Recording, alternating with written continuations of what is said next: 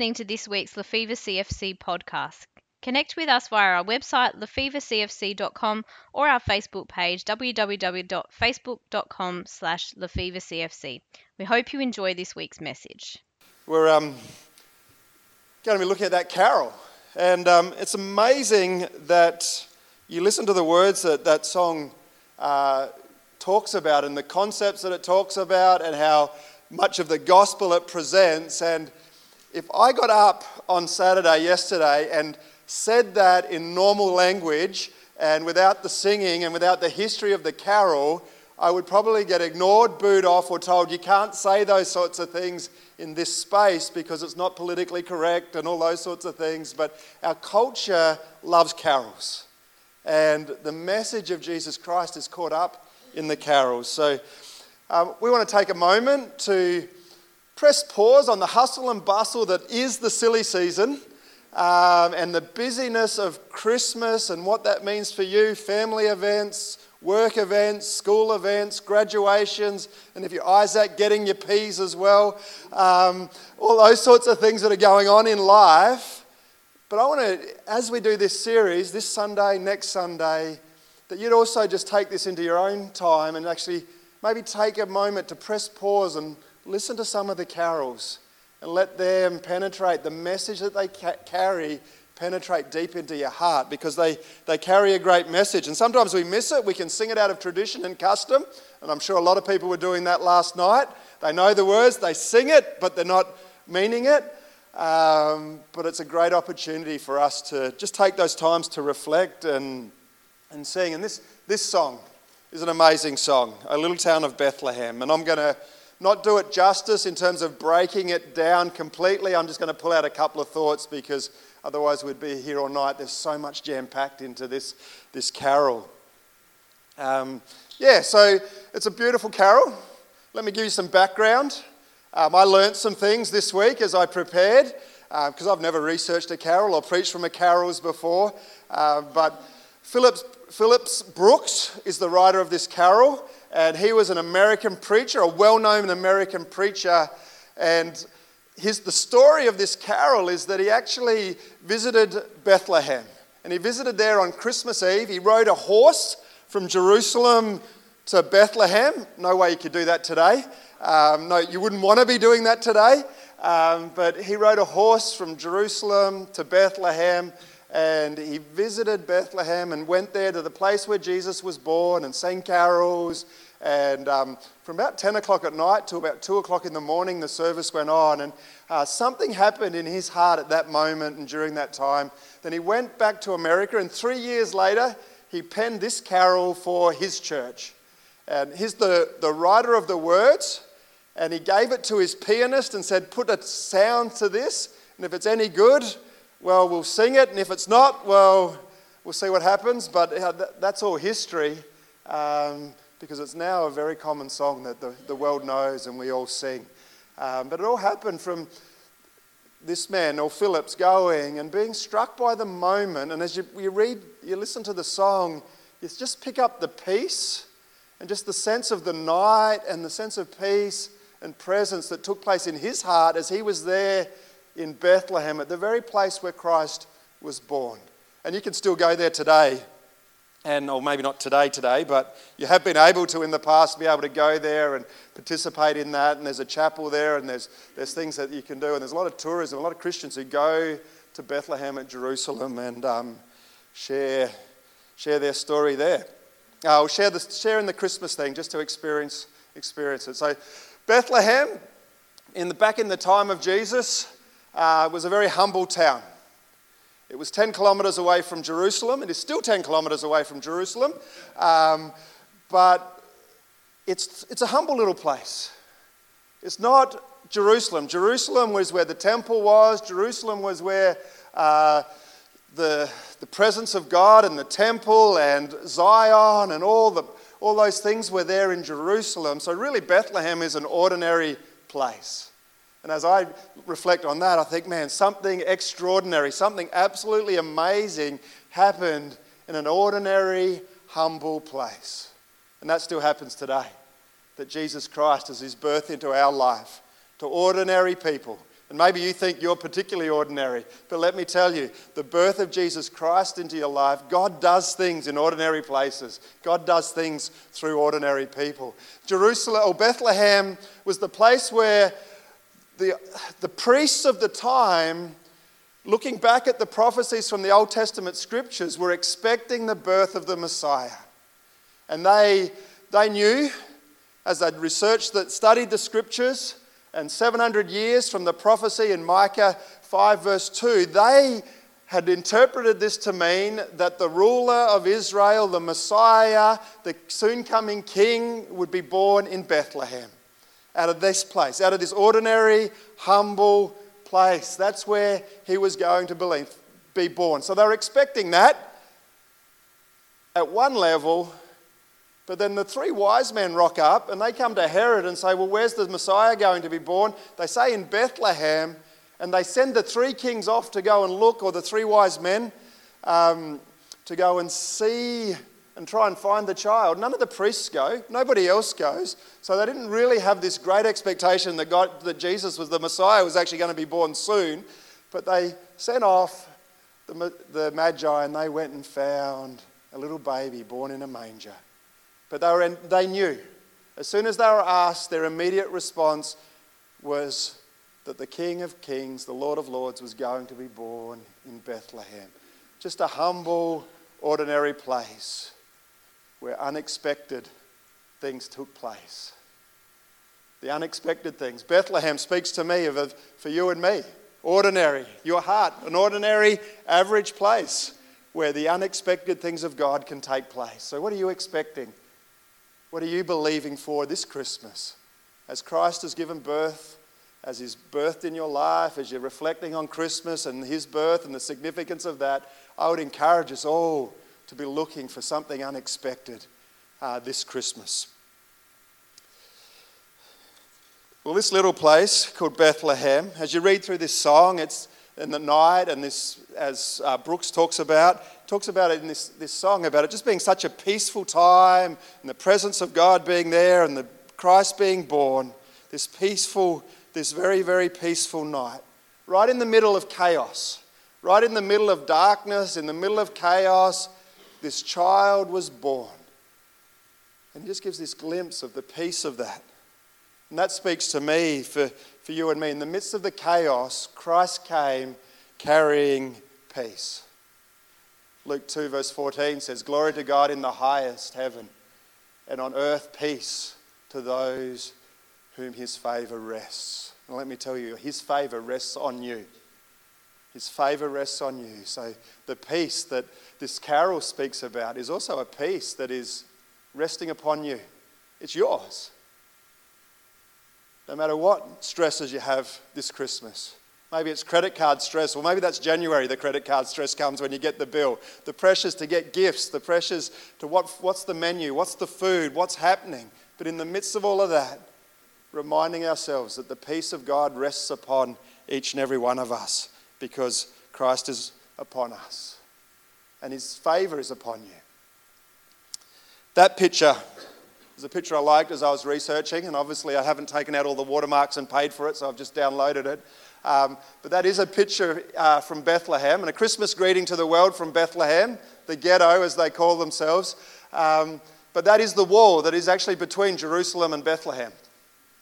Um, and I've just found it quite ironic this place where Christ came to bring pre- peace to humanity, peace to all mankind, um, with the war that is going on there at the moment and the hostility that's been there so long between people groups and nations is, um, is not, it's the opposite of what Christ came to bring.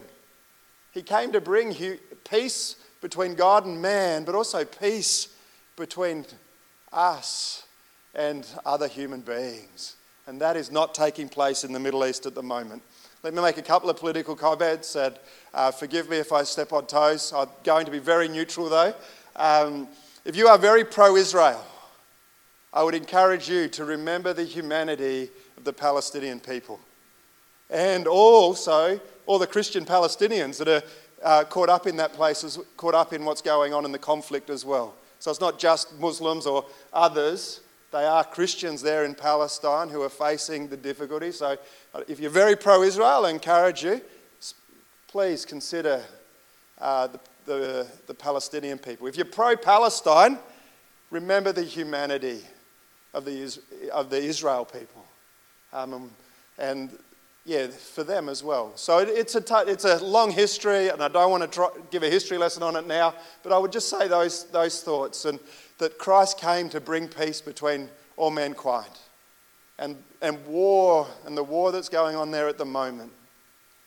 For those who, just quick context, I forgot to mention, um, Bethlehem is in the West Bank.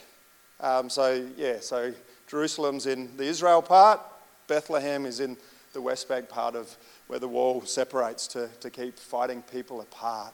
I just found it really ironic that right in the place where Christ came to bring peace, on that night when we've just sung about the peace and that, that presence that was there, right now there's a war going on and there's been hostility there for, for many decades. I think our responsibility as of believers is to pray for peace into that, that part of the world. Um, and, but for ourselves, there will never be peace. There will always be war as long as humanity and human beings haven't found peace inside of themselves. Humanity will, will continue to fight. It will continue to, to fight against. They will continue to have difficulties and struggles with, with tribal groups and nation groups as long as we haven't found that inner peace that comes from Christ. So, for each one of us, the stresses, the fears, the pressures that we face, will we look at those? Because when we've got hostility, when we've got chaos, when we've got darkness, when we've got uh, fears and troubles going on inside of us, well, then that's when we fight. That's when we don't have the peace. The, the carol talks about this peace in, chaos, in the chaos of the world says, a peace for all to man on earth. That Christ would give you that inner peace in the midst of the chaos, in the midst of the things that are going on.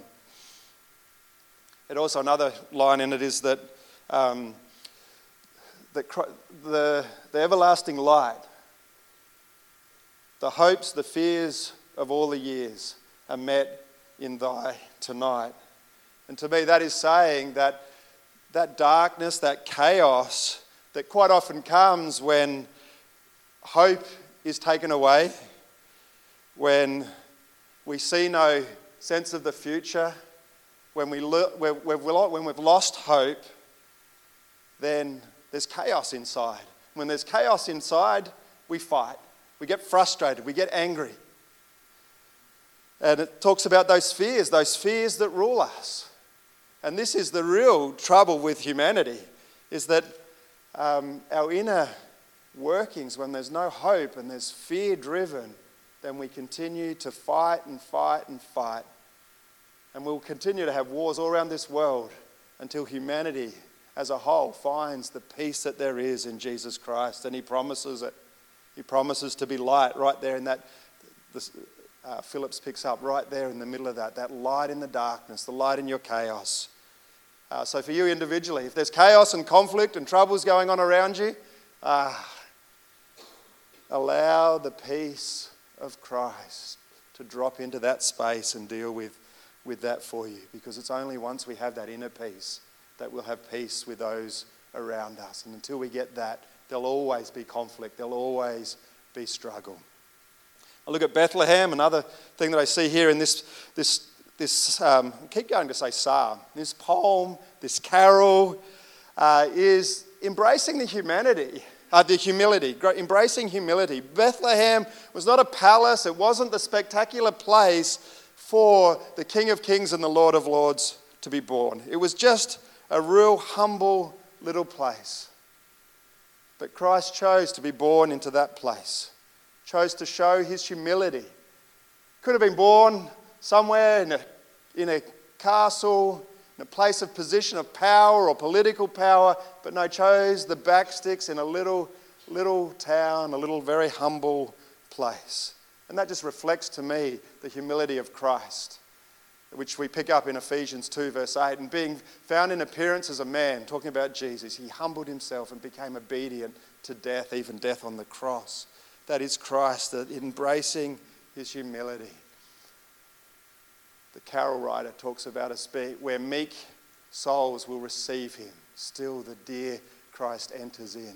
But that meek soul, that humility of soul and spirit, being ready to receive him. And we've, we've done that. We've received him out of that place of meekness and humility that he enters into that place. Oh, this, this, whoop. Now I'm in trouble.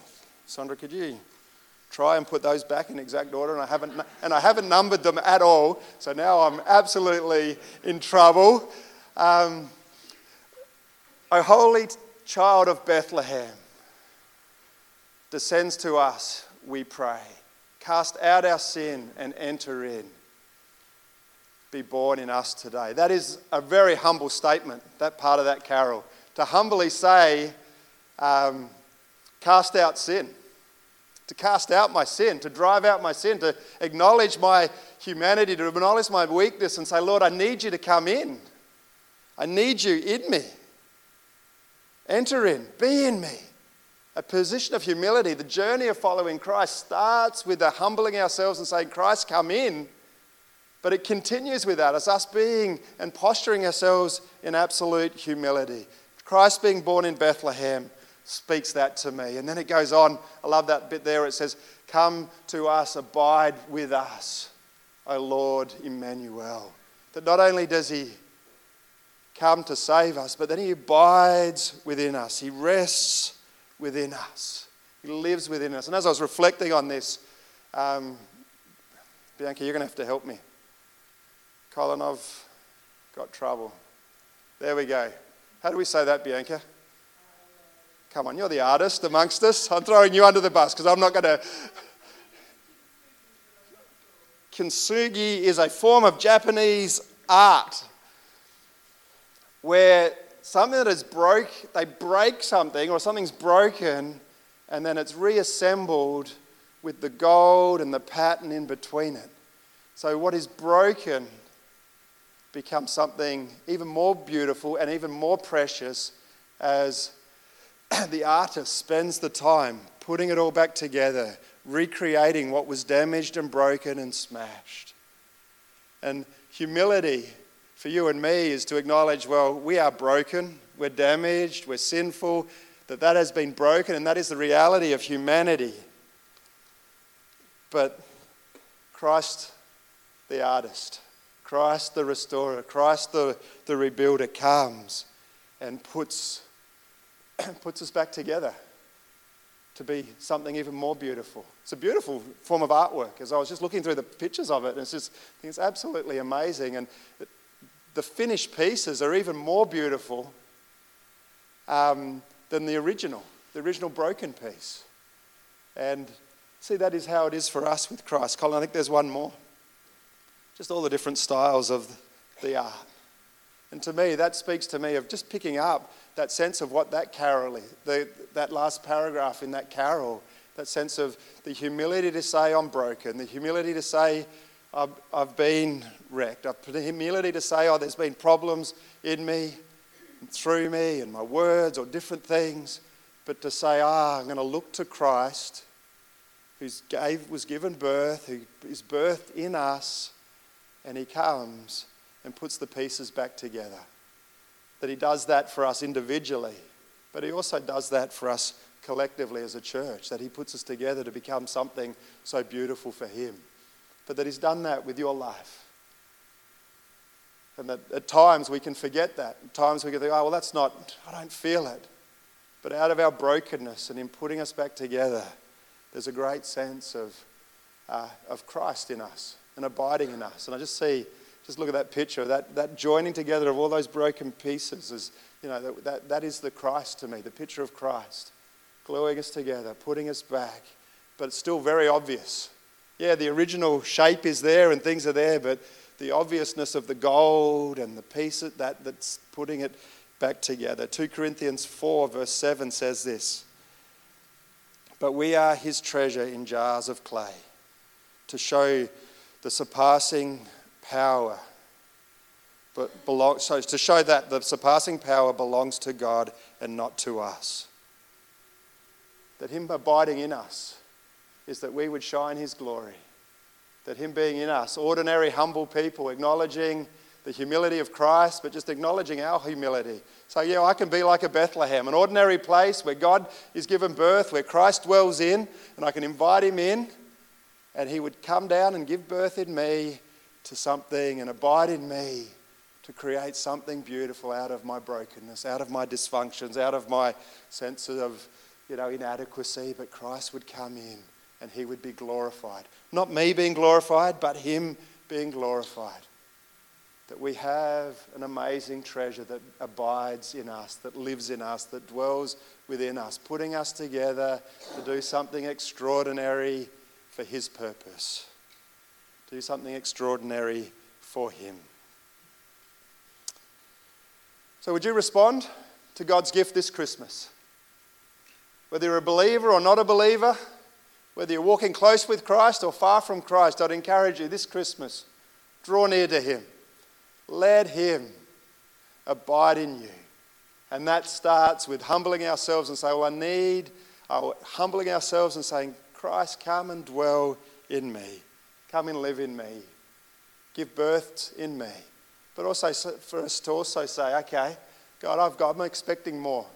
I'm an ordinary person, but I'm expecting you to do something out of the blue, something unexpected in me this Christmas time.